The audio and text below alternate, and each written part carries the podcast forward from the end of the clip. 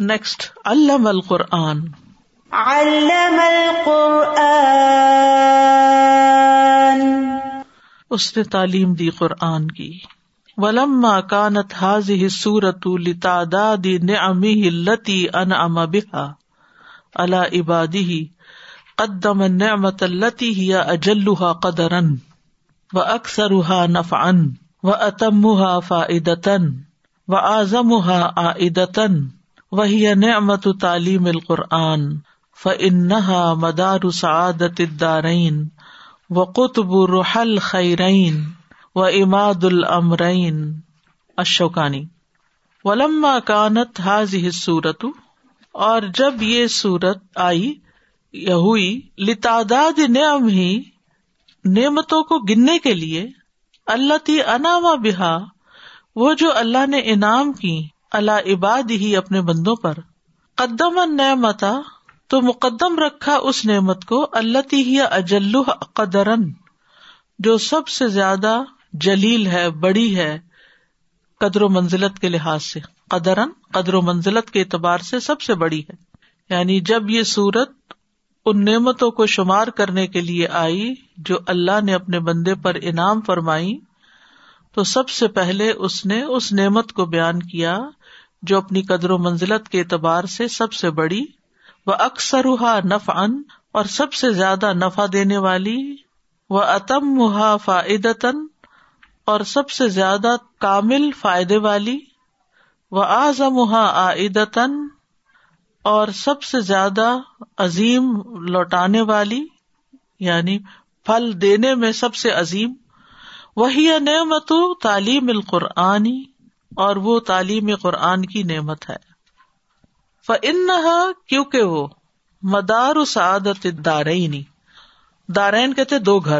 دونوں گھروں یعنی دونوں جہانوں کی خوش قسمتی سعادت کا مدار ہے، مرکز ہے۔ مدار کہتے مرکز کو۔ وہ قطبو اور محور ہے۔ روحا، چکی کو کہتے ہیں۔ الخیرینی دونوں جہانوں کی خیر کی۔ دونوں جہانوں کی خیر کی چکی کا محور ہے۔ یعنی ساری خیر اس کے گرد گھومتی ہے۔ محور کیا ہوتا ہے؟ بیچ میں، جیسے آربٹ ہے۔ تو ساری خیر اس کے گرد گھومتی یعنی اگر آپ کے پاس قرآن کا علم ہے، تو پھر آپ کی زندگی میں خیر ہی خیر۔ کیونکہ ہر چیز کو آپ صحیح پرسپیکٹو میں دیکھیں گے۔ صحیح جگہ پر دیکھیں گے۔ صحیح اس کی تعبیر کریں گے۔ صحیح اس کے بارے میں اپنا تصور قائم کریں گے۔ اور صحیح ڈائریکشن پہ چلیں گے اس کو لے کر۔ یہ ہمیں وہ نظر دیتی ہے، یہ قرآن کی نعمت، کہ چیزوں کو دیکھنا کیسے ہے؟ یہ وہ سماعت دیتی ہے کہ مختلف باتوں کا انالائز کیسے کرنا ہے؟ دنیا میں ہونے والے واقعات، حادثات، ان سب کو انسان بالکل ایک اور نظر سے دیکھ، جس وقت دنیا کرونا سے پریشان ہو رہی ہو، تو آپ کے دل میں ایک عجیب اطمینان ہوتا ہے۔ عجیب اطمینان۔ تو یہ اطمینان کہاں سے آتا ہے؟ یہ اللہ کو پہچان کے آتا ہے۔ اور مومن کے لیے تو ہر حال میں خیر ہوتی ہے۔ تو اس لیے وہ اماد المرئی دونوں جہانوں کے کاموں کا اسی پر انحصار ہے۔ اسی پہ ہر چیز ڈپینڈ کرتی۔ ہے دونوں جہانوں کی خوش نصیبیوں کا مرکز، دونوں جہانوں کی خیر کی چکی کا محور، دونوں جہانوں کے کاموں کا اسی پر انحصار ہے۔ اسی لیے صورت الرحمان میں دونوں جہانوں کا ذکر کیا گیا۔ اس جہان کی نعمتیں بھی بتائی گئی ہیں اور اس جہان کی نعمتوں کا بھی ذکر ہے۔ لماذا بدا سورت الرحمانی بی بیانی تعلیم القرآنی لماذا؟ کیوں بدعت شروع ہوئی، ابتدا ہوئی سورت الرحمان کی بھی بیان تعلیم القرآن، قرآن کی تعلیم کے بیان کے ساتھ۔ قرآن کی تعلیم کے بیان کے ساتھ کیوں ابتدا ہوئی؟ کیونکہ یہ نعمت قدر منزلت کے اعتبار سے سب سے بڑی، سب سے زیادہ نفع دینے والی، کامل فائدے والی سمرا اور پھل دینے میں سب سے عظیم اور دونوں جہانوں کی خوش نصیبیوں کا مرکز، دونوں جہانوں کی خیر کی چکی کا محور، دونوں جہانوں کے کاموں کا اسی پر انحصار ہے۔ نمبر تین وہ عقیم الوزن بالقسط ولا تخسر المیزان وَأَقِيمُ الْوَزْنَ بِالْقِسْطِ وَلَا تُخْسِرُ الْمِيزَانَ قال قتادة في هذه الآية، اے دل یبن آدم، کما تو دل علیہ کا و اوفی کما تو ایوفا لکا ف ان بل عدلی صلاح الناس القرطبی۔ کالا قطع قطع کہتے ہیں فی حاض لایا اس آیت کے بارے میں، اے دل، عدل سے کام لو، انصاف سے کام لو۔ یبن آدم، اے ابن آدم، کما تو ہبو جیسا کہ تم پسند کرتے ہو علیہ کا کہ تمہارے بارے میں انصاف کیا جائے۔ وہ اوفی اور پورا پورا تول کے دو۔ کما تو ہبو ایوف الگ جیسا کہ تم اپنے بارے میں پسند کرتے ہو کہ پورا تول کے دیا جائے۔ ف ان نبل عدل صلاح الناس، تو انصاف کے ذریعے ہی لوگوں کی اصلاح ہو سکتی ہے۔ مت توجی الزی تدمنت ہل آیا وہ کیا رہنمائی ہے؟ توجہ کہتے رہنمائی کو۔ اللہ وہ جو تدمنت ہو مشتمل ہے، جس پر حاضی آیا یہ آیت۔ کیا رہنمائی ہے؟ کہ اے دل ابن آدم، عدل کرو۔ فن بل عدلی صلاح الناس۔ اب دیکھے بچوں کی تربیت میں بھی جب تک عدل سے کام نہ لیا جائے، کچھ چیزیں ایسی ہوتی ہیں کہ جس میں ہم مجبور ہوتے ہیں۔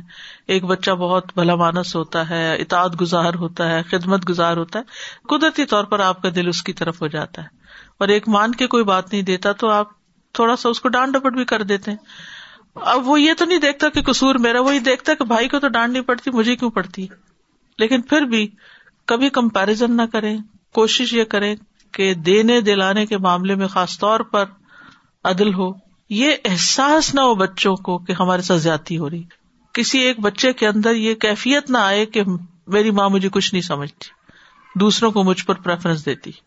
ایک بچے کے سامنے دوسرے کی بہت تعریفیں نہ کرے اور پھر یہ اصول کے دوسرے کے لیے وہی پسند کرو جو اپنے لیے کرتے ہو۔ یہ ہے عدل۔ ہسبینڈ وائف کے ریلیشن شپ میں ہم بازو کا تو اپنے لیے تو بہت سی سہولتیں چاہتے ہیں، لیکن ان کے کیا حقوق ہیں یا ان کی کیا ضروریات ہیں، اس بارے میں غافل ہو جاتے ہیں۔ سیلف پٹی کا اکثر شکار رہتے ہیں۔ لیکن دوسرے کی تکلیف کیا ہے؟ اس کو کس چیز سے پرابلم ہو رہی ہے؟ وہ نہیں سوچتے۔ تو وہ عقیم الوزن بالقسط ولا تخسر المیزان۔ تو جب کسی کو اس کا حق نہیں ملتا یا کم ملتا ہے تو میزان میں خلل واقع ہو جاتا ہے، عدل ختم ہو جاتا ہے۔ تو یہ اشیاء کے بارے میں بھی ہے، حقوق کے بارے میں بھی ہے۔ نمبر چار، خلق الانسان من صلصال کل فخار و خلق الجان من مارج من نار۔ خلق الانسان من صلصال كالفخار وخلق الجان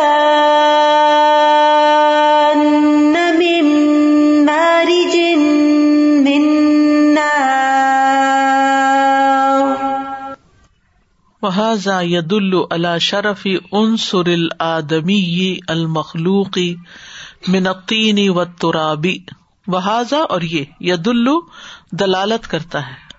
اللہ شرفی شرف پر، مقام پر. عنصر عنصر کہتے ہیں مادہ. العدمی انسان کے، المخلوق جو پیدا کیا گیا ہے منتینی و ترابی مٹی اور پانی سے. یعنی یہ آیت انسان کے مادہ کے شرف پر دلالت کرتی ہے، جسے گارے اور مٹی سے پیدا کیا گیا ہے۔ اللہ ہوا محل الرضانتی وسق علی و منافع وہ مٹی جو مقام ہے وقار کا سقل کا اور فائدہ پہنچانے کا۔ یا انسان جو وقار سقل اور فائدہ پہنچانے کا کام کرتا ہے۔ یعنی اس کا ایک وزن ہے، اس کی بات کا، اس کا ایک مقام ہے۔ بخلاف انصر الجان وہ انار برخلاف جنوں کے مادے کے وہ انار جو کہ آگ ہے۔ اللہ ہیا محل الخفتی آگ جو ہے، وہ محل ہے، جگہ ہے ہلکے پن کی۔ و تیش اور غصے کی۔ وہ شرری اور شر کی۔ و الفساد اور فساد کی۔ تو ہوا جو ہے نا اوپر والا ہوا اللہ زی ہوا محلو یہ مٹی کی طرف جا رہا ہے۔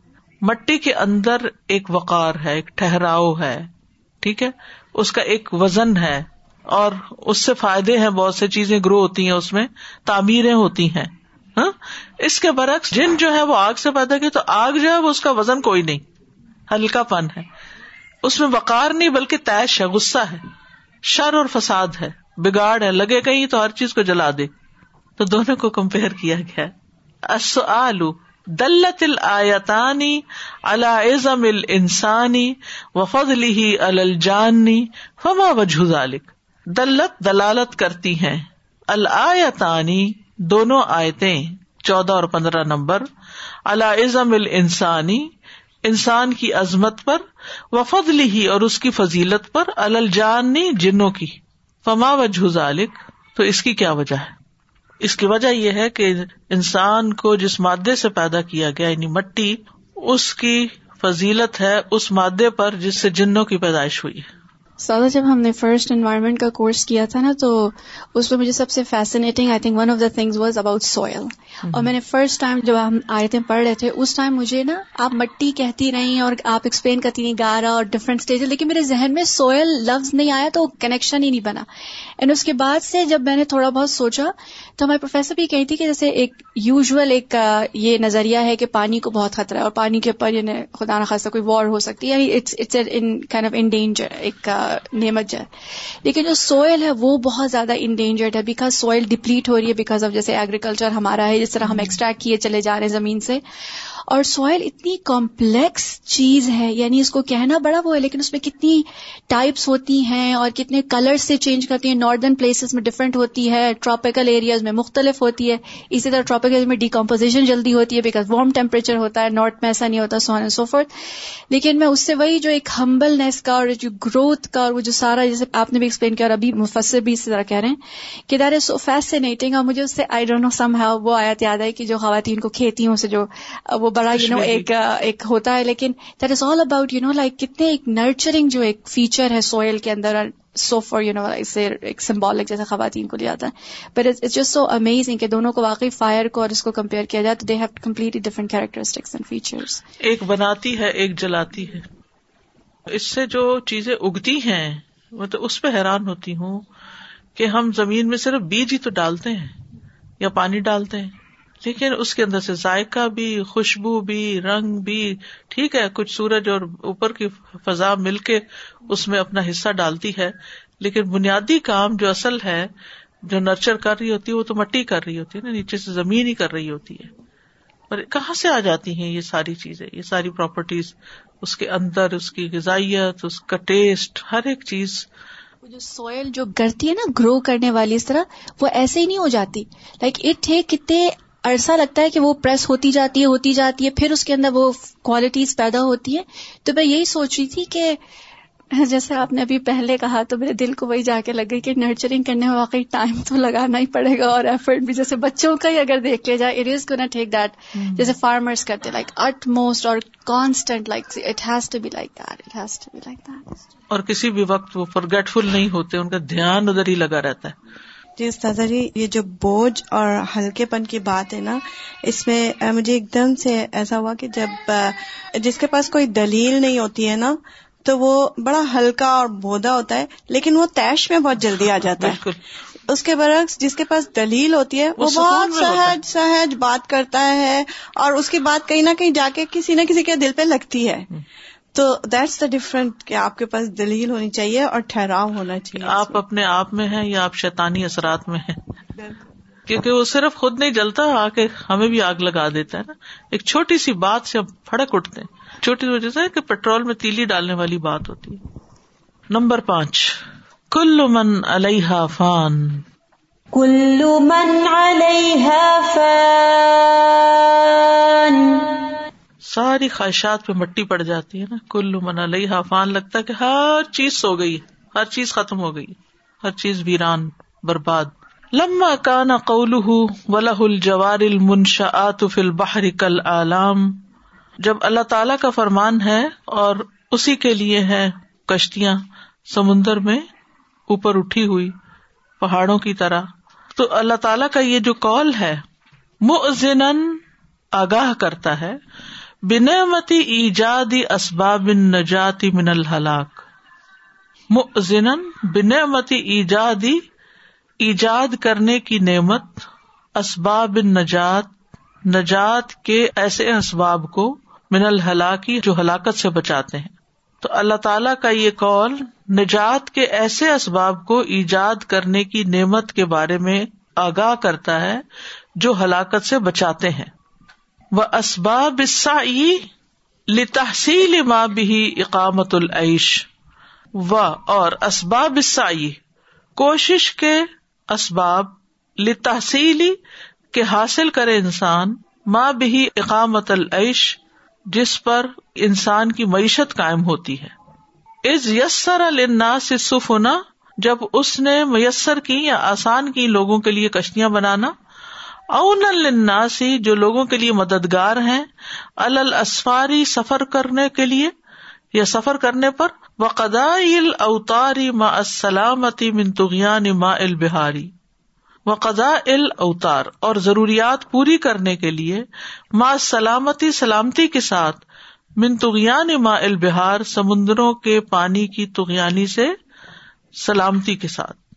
وکان وصف سفنی اور کشتیوں کا جو وصف ہے بے انہا کل علامی کہ وہ پہاڑوں کی مانند ہے تو اسے اتن فی حاض اس نعمت کی وسط کو بیان کرنے کے لیے کہا گیا ہے۔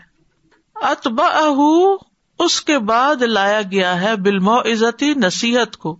بے ان حاضا لا بین الناسی و بین ما قدر اللہ لہم من الفنا کہ یہ چیز لوگوں کے درمیان اور ان کے لیے جو فنا ہونا مقدر کیا گیا ہے، اس میں رکاوٹ نہیں بن سکتی۔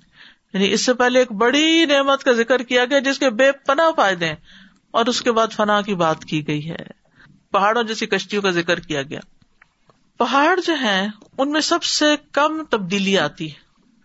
مثلاً، آپ جہاں بھی رہتے ہیں، اگر آپ کے گھر کے باہر درخت ہیں کھیتیاں ہیں، پودے ہیں، مکانات ہیں، انسان ہیں، اور پہاڑ بھی ہیں۔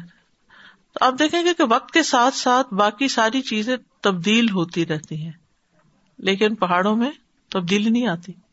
بہت عرصے، سالوں، مدتوں بعد کہیں ان میں کچھ تھوڑی بہت کمی بیشی ہو ورنہ ان کی چوٹیاں جہاں ہیں، بچپن سے لے کے ساٹھ سال کی عمر تک آپ نے اپنے آس پاس جو پہاڑ دیکھے، وہ جیسے کہ تیسے ہی نظر آتے ہیں۔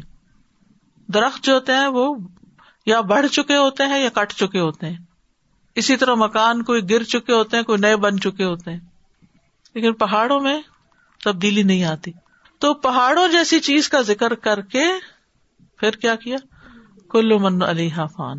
یہ ہے خلاصہ اس بات کا۔ اللہ عادت القرآن فلفرسی للمعزتی و تزکیری ابن عاشور۔ یہ قرآن کی عادت ہے، معمول ہے۔ کہ وہ واض و نصیحت کے موقع پر واض و نصیحت کرتا ہے۔ فرس یعنی کہ موقع۔ فرسا کہتے ہیں نا موقع کو۔ جیسے کہتے ہیں گڈ اپرچونٹی تو کہتے فرسا جیدہ، عربی میں بول چال میں فرسا ہمارے یہاں فرصت فراغت کو کہتے ہیں۔ تو تھوڑا سا ٹرکی ہے، لیکن یہ ہے کہ خلاصہ اگر آپ سمجھ جائیں تو بات پوری سمجھ میں آ رہی ہے کہ اللہ سبحان تعالیٰ نے جو یہ فرمایا ہے ولاح الجوار المنشآت فی کل عالم تو یہ جو آیت ہے چوبیس نمبر آیت، اور پھر فبی علیہ پچیس، اور پھر چھبیس کلومن علیہ فان، یہ اللہ تعالیٰ کا جو کال ہے وہ یہ ہمیں آگاہ کر رہا ہے۔ آزان سے ہے نا، تو آزان بھی آگاہی ہوتی ہے۔ آگاہ کر رہا ہے بنعمتی ایجادی اسباب نجات من الحلاق کہ کس طرح انسان ہلاکت سے بچ سکتا ہے۔ یعنی سمندر میں اگر خود اترے تو اس کا کیا اثر ہو؟ تو اللہ نے یہ کشتیاں بنا کے ہمیں ہلاکت سے بچایا ہے۔ اور پھر اسباب کے بارے میں آگاہی دیتا ہے، جس سے انسان کی معیشت قائم ہے، سامان آ رہا ہے، جا رہا ہے۔ کیونکہ سمندر کے ذریعے جتنی ٹرانسپورٹیشن ہوتی ہے، صرف گڈس کی، اتنی عام طور پر خشکی کے رستے نہیں ہوتی۔ تو اللہ نے لوگوں کو ایسے بحری بیڑے مہیا کیے ہیں کہ جس سے ان کی ضرورتیں پوری ہو رہی ہیں۔ اور اس کے ساتھ ساتھ سمندروں کے پانی سے نجات بھی حاصل ہوتی ہے۔ وہاں السلامت بن تغیان البہار۔ اور بحری بیڑوں کی نعمت کی وسط کو بیان کرنے کے لیے ان کی صفت بیان بھی کی گئی کہ وہ پہاڑوں کے جیسے ہیں۔